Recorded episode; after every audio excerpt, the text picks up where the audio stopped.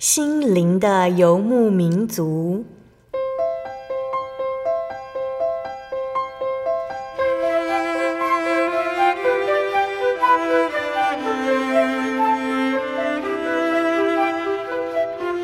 在这个谁都不管谁的后现代社会里，每个人的心灵都是游牧民族。成长的过程就是寻找的过程。每一颗漂泊的心灵，其实都在寻找生命的绿洲。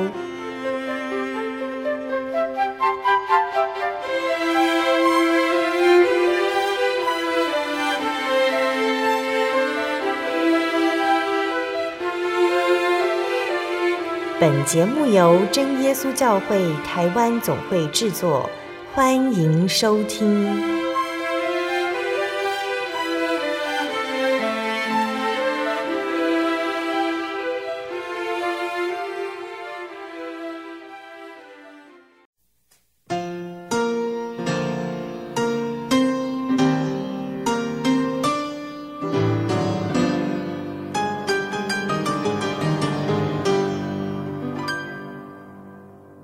哈喽，所有在空中的听众朋友们，大家平安，欢迎收听心灵的游牧民族，我是贝贝，很高兴今天能够在空中和大家见面哦。大家这个星期过得愉快吗？今天要播出的节目是第一千两百九十七集《小人物悲喜，因主同在，我得生命》。节目邀请了真耶稣教会山林祈祷所的刘于恩姐妹来分享她的信主经过。那这一集的见证呢，同样是在疫情的三级期间呢，请于恩在家里录下见证，再将档案传给心灵的游牧民族哦。那虽然是信主见证哦，可是于恩其实在很早的时候就认识耶稣，知道真耶稣教会了。因为于恩的妈妈是真耶稣教会的信徒，那从小于恩受到妈妈的教导，每当遇到困难、害怕的时候，他知道他要祷告。然而，于恩觉得自己还没有达到成为基督徒的资格，迟迟没有接受大水洗礼。没想到有一次呢，于恩的公司受到异常事件影响。他为此工作劳累，病倒了。那在送医的时候，医生诊断他罹患了猛暴性心肌炎，死亡率高达了五十趴到七十趴。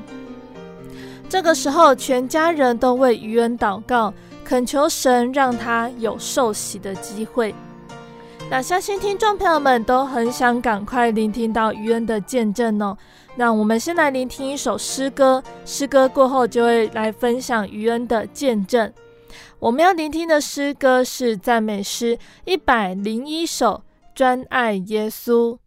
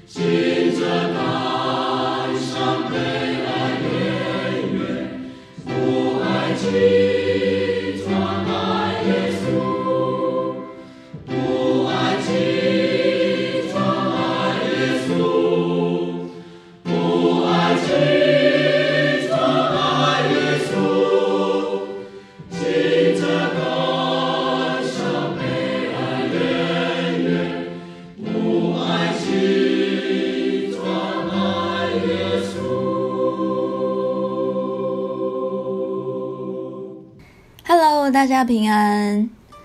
耶稣对我来说是妈妈口中的真神。我从小呢就被带去教会，所有对信仰的概念都是从妈妈来的。主耶稣的角色是我们家在遭遇困难或者是面临抉择时候的依靠。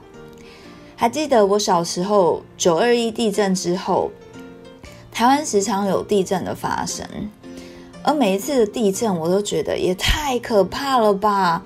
你会觉得感觉天要塌了的那一种无助跟心慌。而我害怕的时候，直觉就是要找妈妈。可是我妈妈都会很淡定的跟我说：“去祷告。”久而久之，在我遇到危险或者是觉得害怕的时候，我知道找妈妈没有用，我要做的是祷告。小的时候，也不管我有没有意愿，我妈妈几乎每年都会帮我报名学生灵恩会。我不是一出生就受洗的，所以从小到大，我一直都是以慕道者的身份在教会里。但一路走来，我们家有神满满的爱，还有看顾。虽然小时候的自己常觉得里外不是人。里外不是人的感觉，就是我从小都被教要守基督徒的规矩，嗯、不能吃拜过的东西，不能吃米血、猪血啦等等的，所以看起来不属于世界。而我没有受洗，所以我也不属于基督，心里常常会觉得很挣扎，觉得自己在教会或者是在世界都没有归属感。我找不到自己的定位，但感谢神的保守，时间久了，自己开始懂得依靠神。特别是在我国小得到圣灵之后，回过头来看，真的可以深刻的感受到，是神亲自引导，让我在很多的事情上可以分辨是非。知道哪一些是神所喜悦或者是厌恶的事情。得到圣灵这件事也是神的亲自安慰。记得小时候教会都会鼓励呃小朋友到台前去求圣灵。我当时候的想法是，虽然我没有洗礼，可是我也想要有圣灵。我也希望神爱我，因为自己在属灵上是自卑的。我真的很想要跟大家一样。之后我也不知道是圣灵来了，我只觉得自己的祷告词变得模糊，然后嘴巴里念的哈利路亚越来越不清楚。祷告的时候，你的身体跟手会不自主的想要摇动。直到有一次在布道会上，教会的长执跟我妈妈说，我得到圣灵了。我妈妈当时非常非常感动，她说这是神给一位母亲的安慰。感谢主，神知道我的内心是自卑的，而他用他的灵爱护我，因为圣灵对我来说真的是很宝贵，也是我很珍惜的礼物。它是我在祷告时候的力量。我们家的信仰是由我妈妈开启的。我觉得神带人的方式真的非常非常奇妙。因为我妈是在她小学五年级的时候接触到真耶稣教会的，不是其他教会，就是我们真耶稣教会。当时候嘉义教会到白河镇上去举行室外布道，我妈在她那个小小的年纪，她说对基督教的印象很好。他很羡慕基督徒的样子，因为基督徒的形象让他的感觉是很清新、很洁白，而且很柔和。比起传统信仰，他们会拜偶像啊，会烧香拜拜，还有庙里大大小小的那些偶像，反而会让他觉得很可怕，而且没有平安。我的外公家是传统的信仰，我妈说他们小时候家里常常会有。吵架、争吵，没有和气，所以他觉得信耶稣的人比较平安，他也想要信耶稣。于是，在那一天，他就和一位姐妹互相留下联络方式，之后就开启了他的信仰道路。在我妈妈出社会之后，认识了我的爸爸，我妈也把这一份信仰传给他。感谢神。神真的很爱我爸，虽然我爸爸一开始没有办法理解真耶稣教会的圣灵，他说有圣灵是教会讲的，我又没有感受过，我怎么知道那是不是人自己动的？我们知道圣灵就是神的灵，神是圣洁的，所以神的灵称为圣灵，而根据圣经的真理。我们知道有圣灵的人会念出卷舌音，有时候在祷告当中，你的身体会震动。直到我爸他亲自领受圣灵，他才发现真的是神的灵诶。那时候他有得到圣灵的时候，他跟我妈分享，他说只要一祷告，身体就好像要飞起来那样子，真的不是他自己动的，而是圣灵。我爸是一个传统的客家人，在认识我妈之后，他也很单纯的相信，在宇宙当中真的有一位独一的真神。虽然他知道有神，也领受了很宝贵的圣灵，可是因为个人种种的因素，让我爸始终没有办法跨去过去他心里的那些坎。一直到前年二零一九年，我病危，我妈妈抓住机会问他要不要接受洗礼，他才愿意放下，表示只要我被救活，他愿意洗礼。真的非常感谢神，神看人的内心，而我爸也履行了当时候跟我妈妈的口头约定，跟我在前年我大病出院之后。一同受洗归入主名。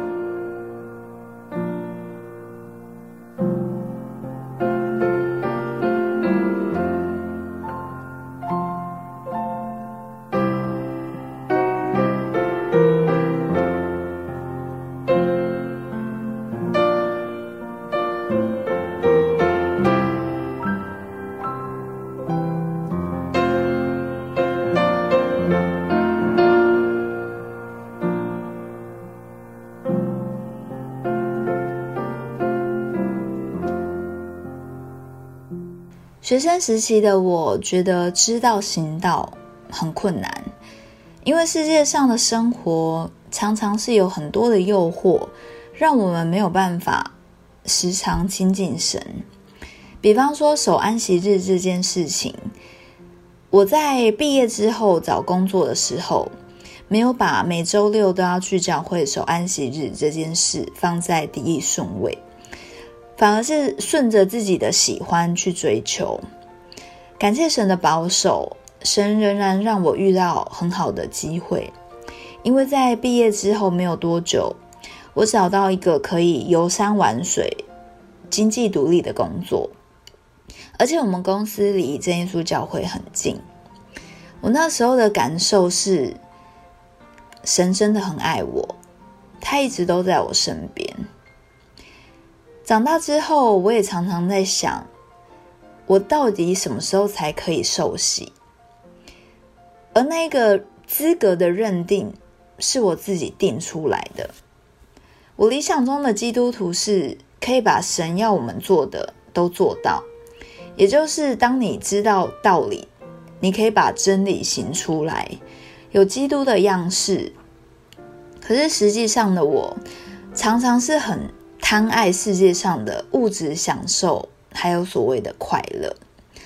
特别是在工作之后，我觉得常常会迷失自我，因为我是一个很喜欢玩的人，我喜欢出国旅行，喜欢年轻人会喜欢的那些户外活动。以前在念书的时候，有一段时间在国外，很常就是放假跑出国玩。因为在欧洲，国跟国之间的距离很近，所以一有机会就是计划出去玩。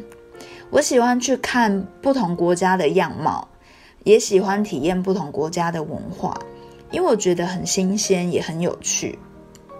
即使有时候是很困难的在玩，当时候你也会觉得甘之如饴。为了玩，你愿意接受那一些辛苦。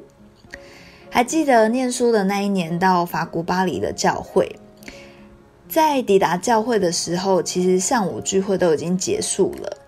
下午我也没有守住安息日的聚会，而是跟朋友跑到郊外去逛街。其实当时候的心情是很挣扎的。我觉得没有参加聚会会有罪恶感。我试着练习把基督徒的本分做好，可是我发现自己做的不够。只是常常在祷告中求神怜悯，愿神带领我脱离我认为很罪恶的俗世生活。因为信仰和生活，我常常会有挣扎，也自己在想，我到底是要爱世界呢，还是要爱神？我能不能既追求世界上的快乐，又做到基督的样式？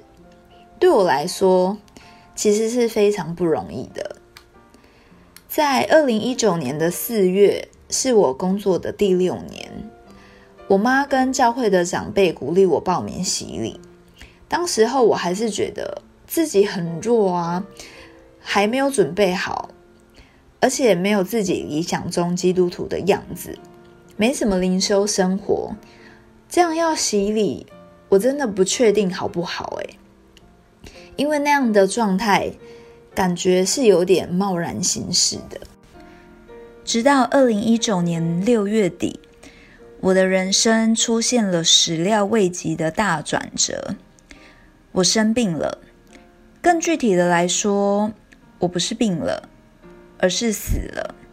因为我当时候的状况真的非常危急，我的心脏停止跳动。而这个故事的开始，要从二零一九年六月二十号那一天说起。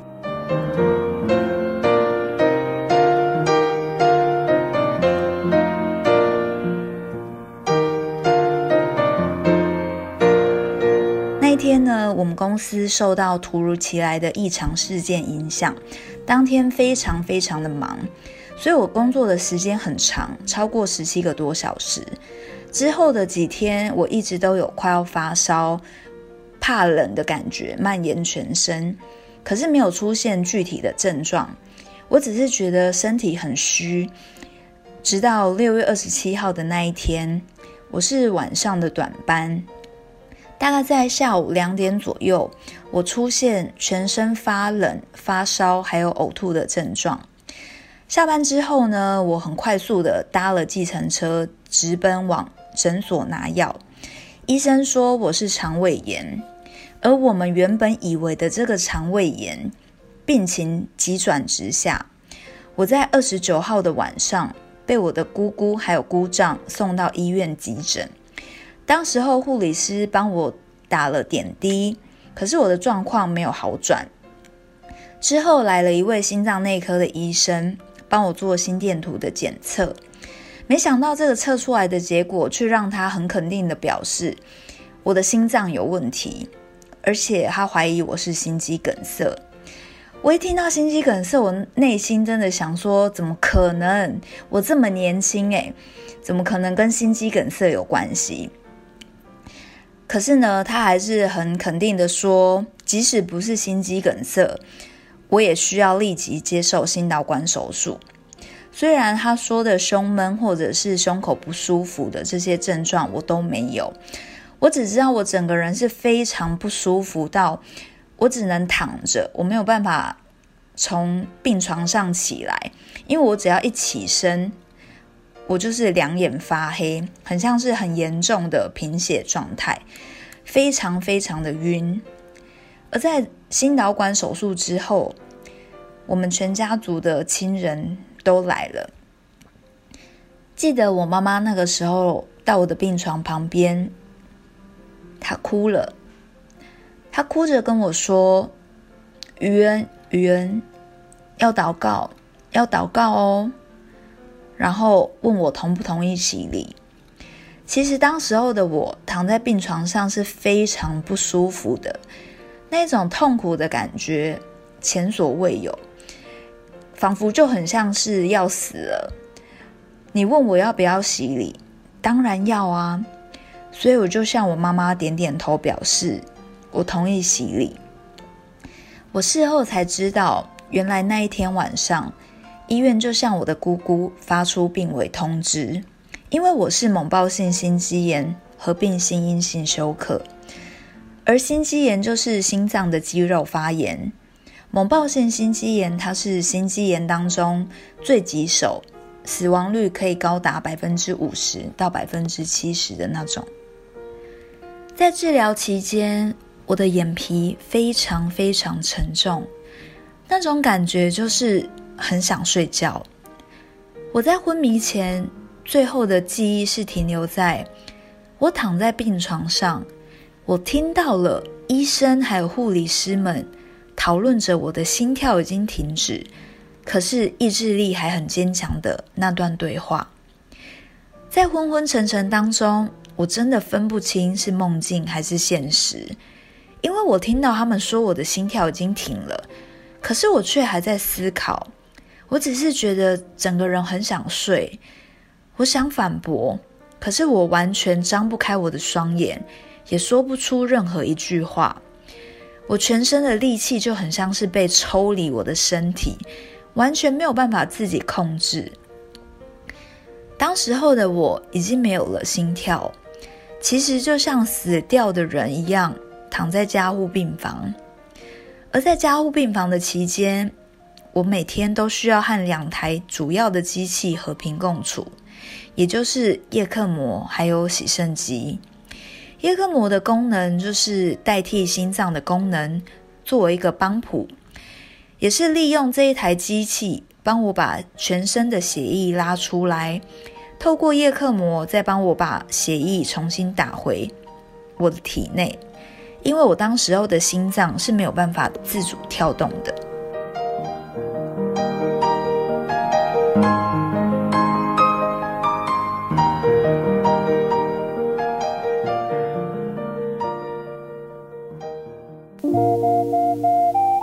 在街上曾经看过这样的招牌“真耶稣教会”吗？也许您很想，但是却不好意思进来看看。其实我们真的非常欢迎您。下次当您再路过真耶稣教会时，欢迎您进来与我们同享神的恩典。真耶稣教会，台中邮政六十六至二十一信箱，欢迎来信，愿您平安。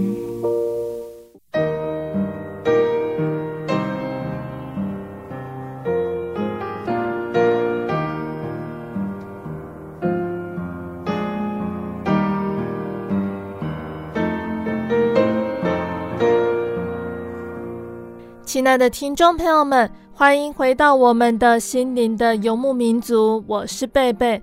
今天播出的节目是第一千两百九十七集《小人物悲喜》，因主同在，我得生命。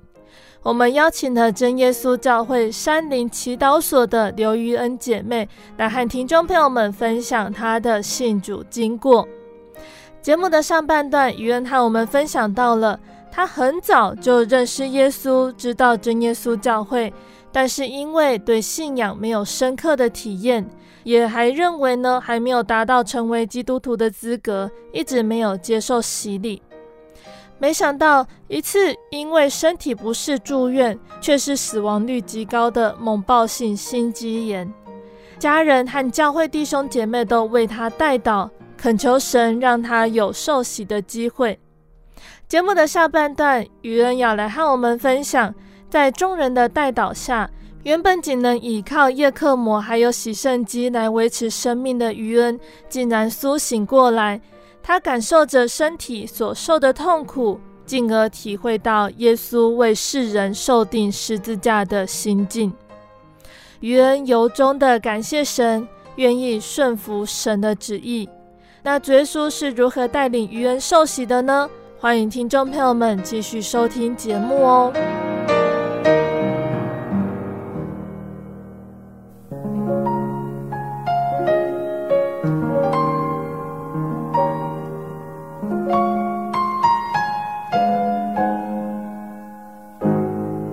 在家务病房的期间，我的家人都在病房外面等候，因为医院随时都可能会宣告我因为器官衰竭而死亡的消息。那个时候，真的只能请教会的同灵为我迫切的祷告，因为我还没有洗礼，所以家人都非常的担心，他们都恳求神可以赐我受洗完再离世的这个机会。我的猛暴性心肌炎没有特效药可以医。医院表示没办法，只能死马当活马医。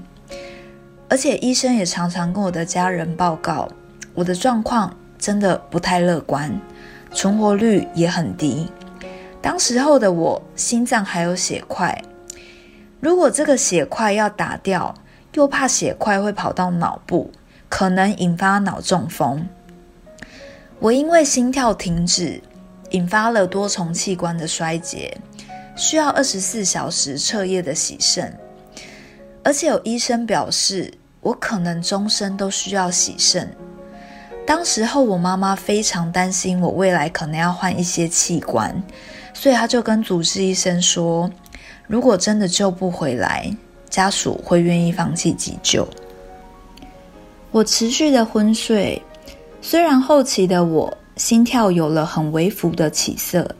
可是我依然需要靠心室辅助器的帮忙，因为心脏本身是不够有力的。直到有一天晚上，我妈妈想到我跟我爸爸的洗礼报名表，因为在病危的时候，我爸曾经有表明，如果我能被救活，他愿意洗礼。没想到奇妙的事情发生了，就在报名表送出的隔天。我竟然奇妙的清醒了。我妈妈来探望我的时候，完全不敢相信自己的双眼，因为昨天来看我的时候，我依旧是双眼紧闭，完全没有张开双眼的迹象。他不敢相信的看着我，我也看着他，想说：“妈妈，你有事吗？”因为我完全不晓得自己。曾经病危到让所有的人都这么担心害怕，我只是觉得自己睡了很长的一段时间，而在那个期间的我一直在做噩梦。清醒之后，我真的觉得非常非常感谢神，因为那些梦都太真实了，让我觉得很崩溃。我的梦境是有很多会让我觉得心跳加速，会耗尽我的体力。还有让我觉得非常可怕的场景，我每一天都想要从梦里面醒过来，可是醒来之后，我发现我还是在梦里。我睡了多久，这些噩梦就无限循环陪我多久。清醒之后，我发现我的喉咙插着一根管子，完全发不出任何声音。我还发现我全身都好肿好肿。我的两个手背上面仿佛有肉丸一样，手指头也像甜不辣这么粗。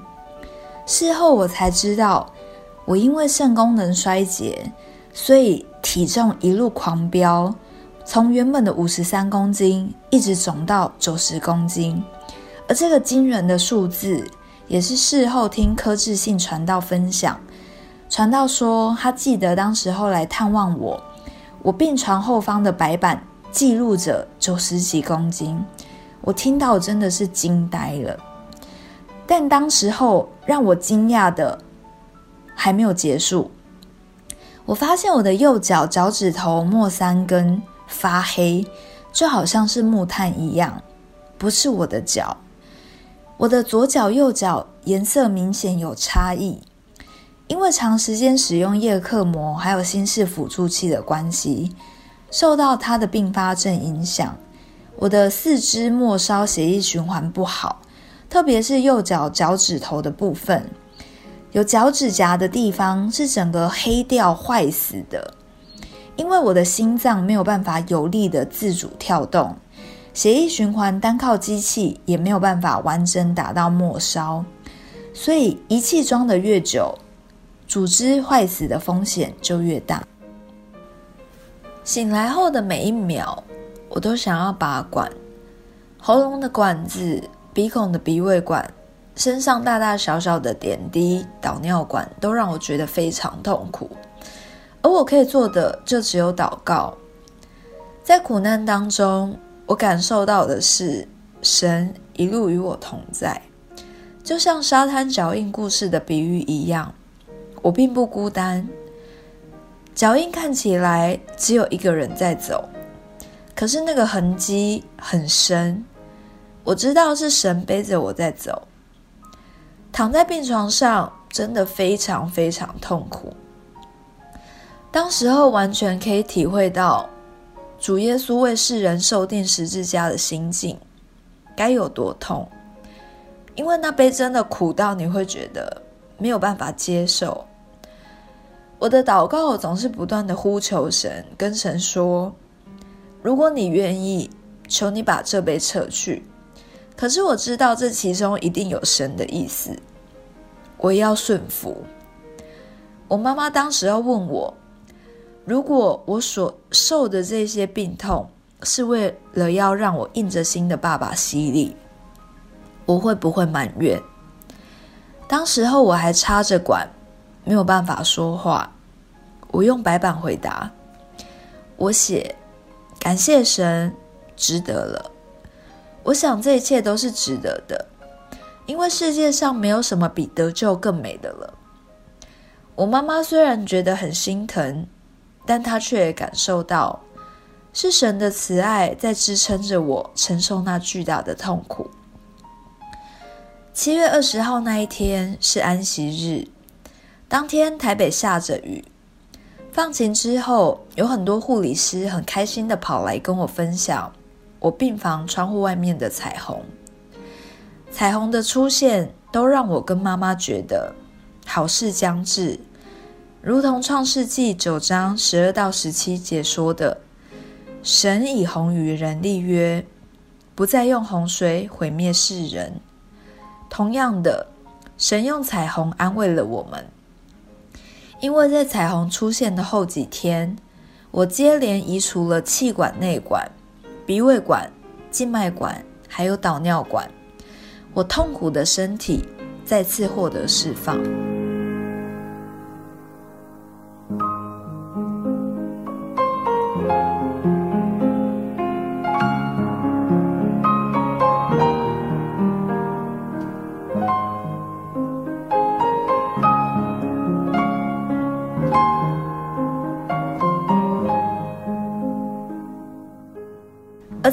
开家务病房前，我需要移除我身上最后的设备，也就是心室辅助器。在手术之前，我非常的担心，因为前几次的开刀，我都是在昏迷中度过的，我并不记得有多痛。但清醒之后，我知道自己要再次的面对，我只能祷告，向神求，求神带领。一开始我不知道手术会怎么进行，我只觉得开刀这件事情很让人惧怕。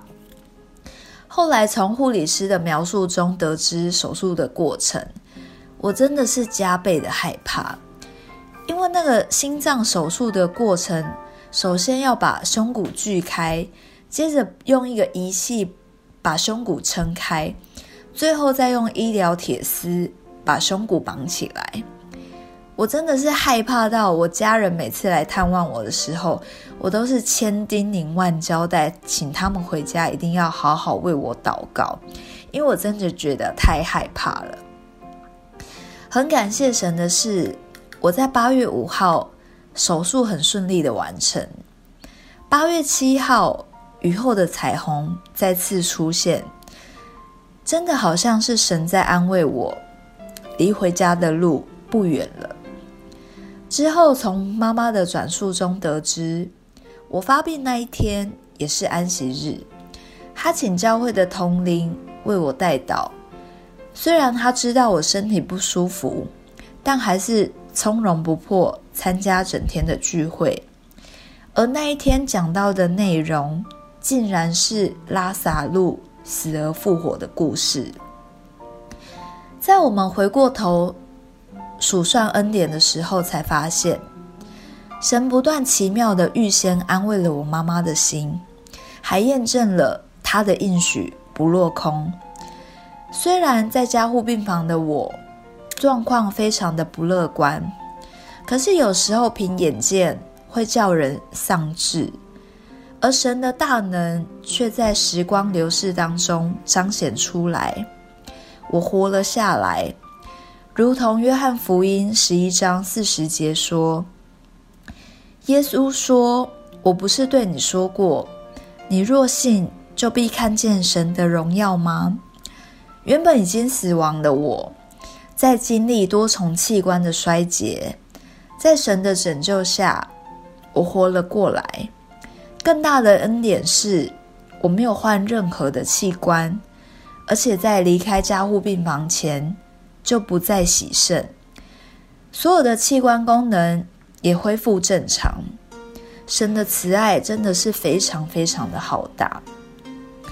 我前前后后在加护病房住了四十一天，在普通病房待了十一天，总共是五十二天的时间。那五十二天对我来说真的是死因幽谷。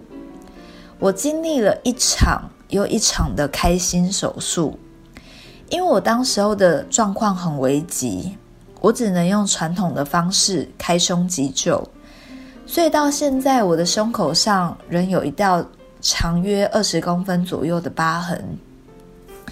后期装心室辅助器的关系，那些心室辅助器上粗粗的管线是直接缝在我心脏上面的，所以我整个胸口下方跟肚皮上都有很多坑坑洞洞的疤。感谢神，这些疤痕都是恩典的记号。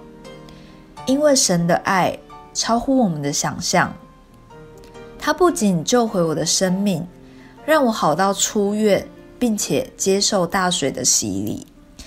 最感谢神的是，我跟我的爸爸在二零一九年九月二十一号终于受洗归入主名。诚如约伯记四十二章五节说的：“我从前风闻有你。”现在亲眼看见你，在受洗之后，我发现自己以前的信仰是一种形式上的信仰，内心的顺服是不够的，所以常常会有挣扎的感觉。洗礼之后，我发现自己对事情的容忍度变高了，对于很多以前可能过不去的症结点，现在竟然比较能够释怀，然后接受。原本我以为会很难，会很辛苦，或者是觉得很痛苦，但我发现，当我愿意凡事先安静、祷告，先想到神的时候，耐性就来了。虽然有时候也是有点硬着头皮接受，但事后我发现事情都会出人意外的平安，我真的觉得很神奇。比方说亲近神这件事情，我在。二零二一年初报名社会组神训的时候，有很深刻的感受。在报名的时候，我其实内心曾经挣扎过，因为我觉得自己道理懂得很少，对圣经的熟悉度也很弱，去神训可能会有很强的挫折感。另外，自己对圣工的熟悉度也不够。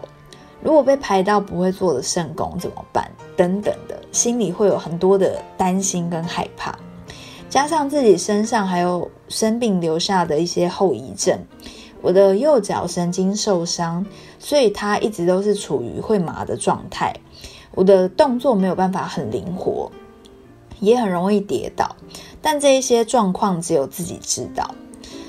睡觉呢还会认床。而且睡眠品质很很差，就是睡眠很浅，这些都是自己心里的焦虑还有软弱。可是，在祷告当中，心里就是跟自己说：“我就是这么的不足，所以更应该要去练习，要去学啊！只要交托给神，神会亲自引导。”很感谢神的是。当我去了神训班，我发现那个上课的方式跟我们以前参加学生联会的时候那个模式是不太一样的，是很轻松的，不失敬虔的那种。我可以很安静的在里面学习，原本自己的那些担心跟害怕，神也一一为我排除。我觉得收获非常多。而且很深刻的体会到，原来顺服的恩典是这么的出人意料。以前对圣经的道理好像有看没有懂，虽然我现在也还在摸索，可是自己的体会就是，洗礼完在读经上面比以前更有耐心，特别是对圣经故事的发展。会有更多的兴趣，还有意愿去寻找答案，感觉是多了一份责任感，而且发现自己是喜欢有读经还有祷告的灵修生活，我觉得很踏实，所以我也练习在信仰上可以慢慢的进步。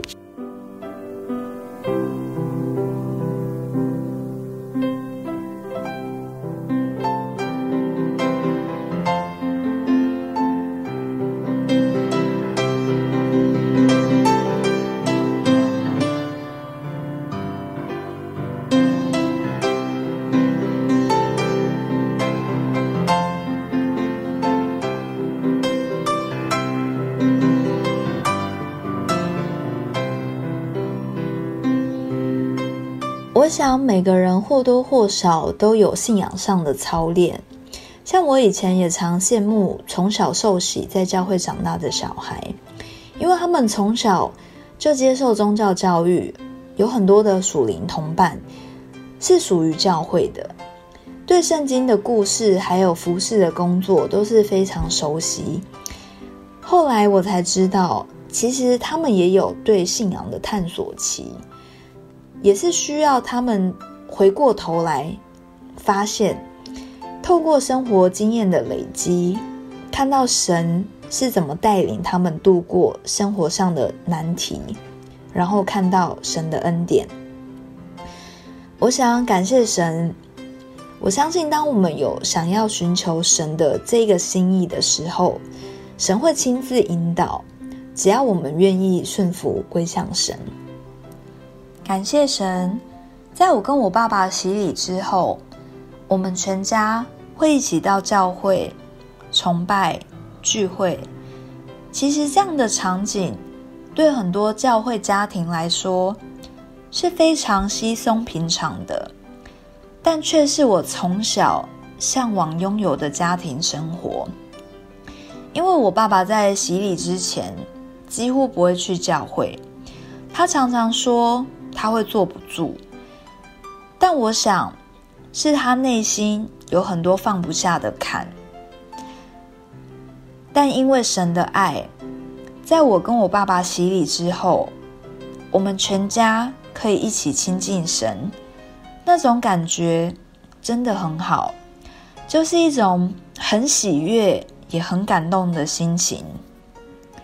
我爸说，其实在我病危时，我妈妈开口问他愿不愿意洗礼前，他就已经想过洗礼这件事情，因为看到自己的小孩承受着病痛，其实父母亲是最心疼的。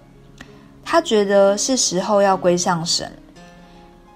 在我爸受洗之后，我们都很明显感受到他在改变，他在学习亲近神，也学习圣经上的道理。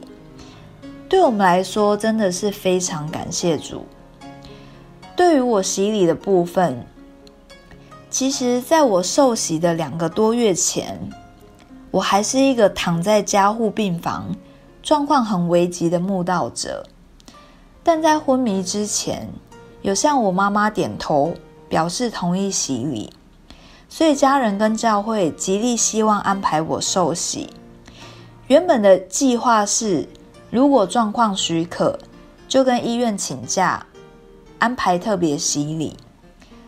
但神的恩典还有慈爱，却是让我在出院后的一个月当中。在所属的教会秋季灵恩会，跟我的爸爸一同受洗归入主名，这真的是出人意外的平安。而在我受洗那一周的天气其实不太好，常常有午后雷阵雨。原本担心溪水混浊会对我身上的伤口造成影响，因为那个时候我坏死的脚趾头还没有切除。还有开放性的伤口，没想到洗礼当天天气非常凉爽，而且茂林谷的溪水是很清澈的。我们一家都觉得也太感谢神了吧，因为这一切都有神完美的安排。我妈妈说，余恩可以自己走下去洗礼，真的很感谢神，因为她原本以为我可能没机会。接受洗礼就离世了，又或者要搭救护车到洗礼场，没想到我活了过来，还平安接受了大水的洗礼。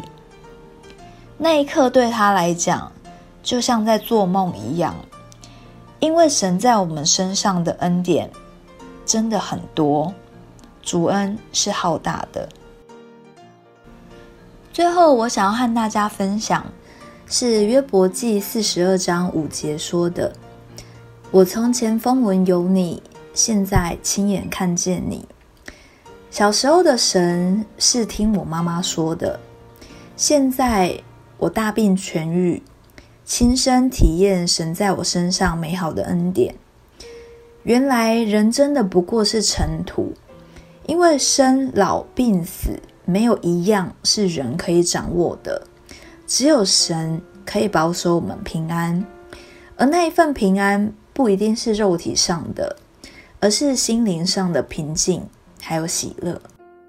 在我的那个年代，电线杆上都会贴些圣经的金句，那些金句都是真的。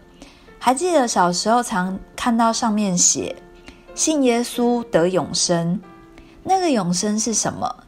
那个永生就是永远的生命，还有盼望。不管我们活得再久，都有结束的一天。我们死掉以后要去哪里？哪里可以找到人生的解答？其实全部都写在圣经里面。就像传道书八章八节提到的，没有人有权利掌管生命，把生命留住；也没有人有权利掌管死期。这些都是我从小到大的信仰体会。我发现圣经真的可以找到很多我以前对生命的疑惑，因为它是神所默示的经书，它背后的作者就是宇宙间独一的真神。只要我们愿意查考圣经，愿意寻求这一位真神，每个人都可以领受这一份信仰的美好。我们常在教会听长辈说，生活靠的是磨练，科学靠实验，而信仰靠的是体验。在这里，要很诚心的欢迎大家来认识这位又活又真的神。当你对人生毫无方向，又或者对生活感到厌烦的时候，我相信祷告绝对会是你的帮助。我们教会祷告的方式很简单，第一句念奉主耶稣圣名祷告一次，之后反复的颂赞哈利路亚，赞美主耶稣。哈利路亚就是希伯来文赞美神的意思。之后就心里跟神对话。结束祷告的时候说阿门。阿门的意思是实实在在的，表示我们所祈求的。都是实实在在的。最后，愿平安喜乐归于所有的听众朋友，愿一切尊贵、荣耀、颂赞都归给天上的真神。哈利路亚，阿门。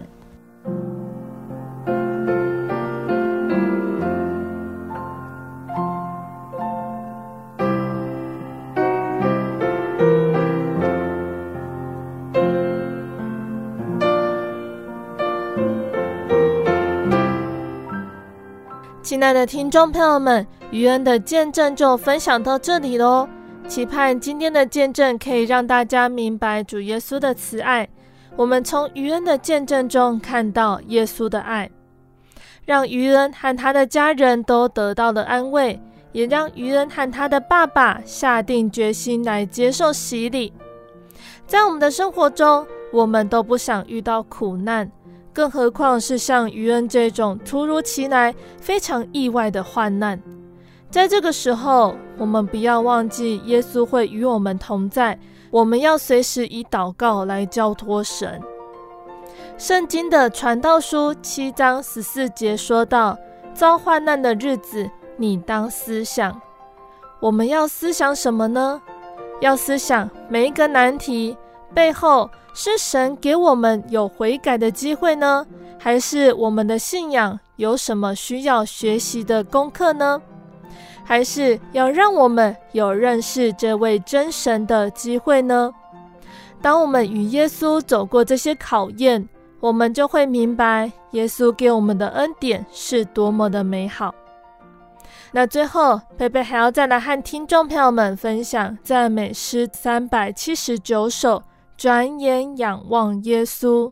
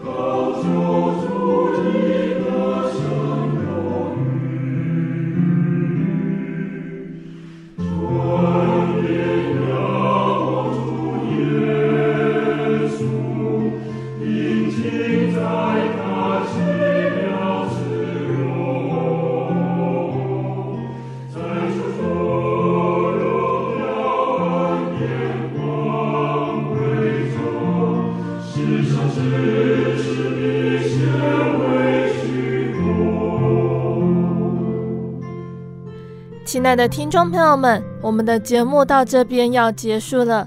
如果喜欢今天的节目，欢迎来信索取节目 CD。如果想要更了解真耶稣教会和圣经道理，欢迎来信索取圣经函授课程。来信都请寄到台中邮政六十六支二十一号信箱。台中邮政六十六支二十一号信箱，或是传真零四二二四三六九六八零四二二四三六九六八。我们更欢迎听众朋友们在疫情比较缓解的这段时间呢，能够来到真耶稣教会参加聚会，或是收看教会的讲道聚会直播。一起共享主耶稣的恩典。如果想要聆听更多心灵的游牧民族节目，可以上网搜寻喜信网络家庭收听线上广播。那如果是使用智慧型手机安卓系统的听众朋友们，也可以下载心灵游牧民族的 APP 来收听节目。那心灵游牧民族呢，也已经在各大 Podcast 平台上上线了。听众朋友们可以在 Podcast 平台上搜寻心灵的游牧民族节目，来聆听更多的节目内容和见证哦。最后，谢谢你收听今天的节目，我是贝贝，我们下个星期再见哦。我的心是一只心结于黄昏与破晓，阳光下。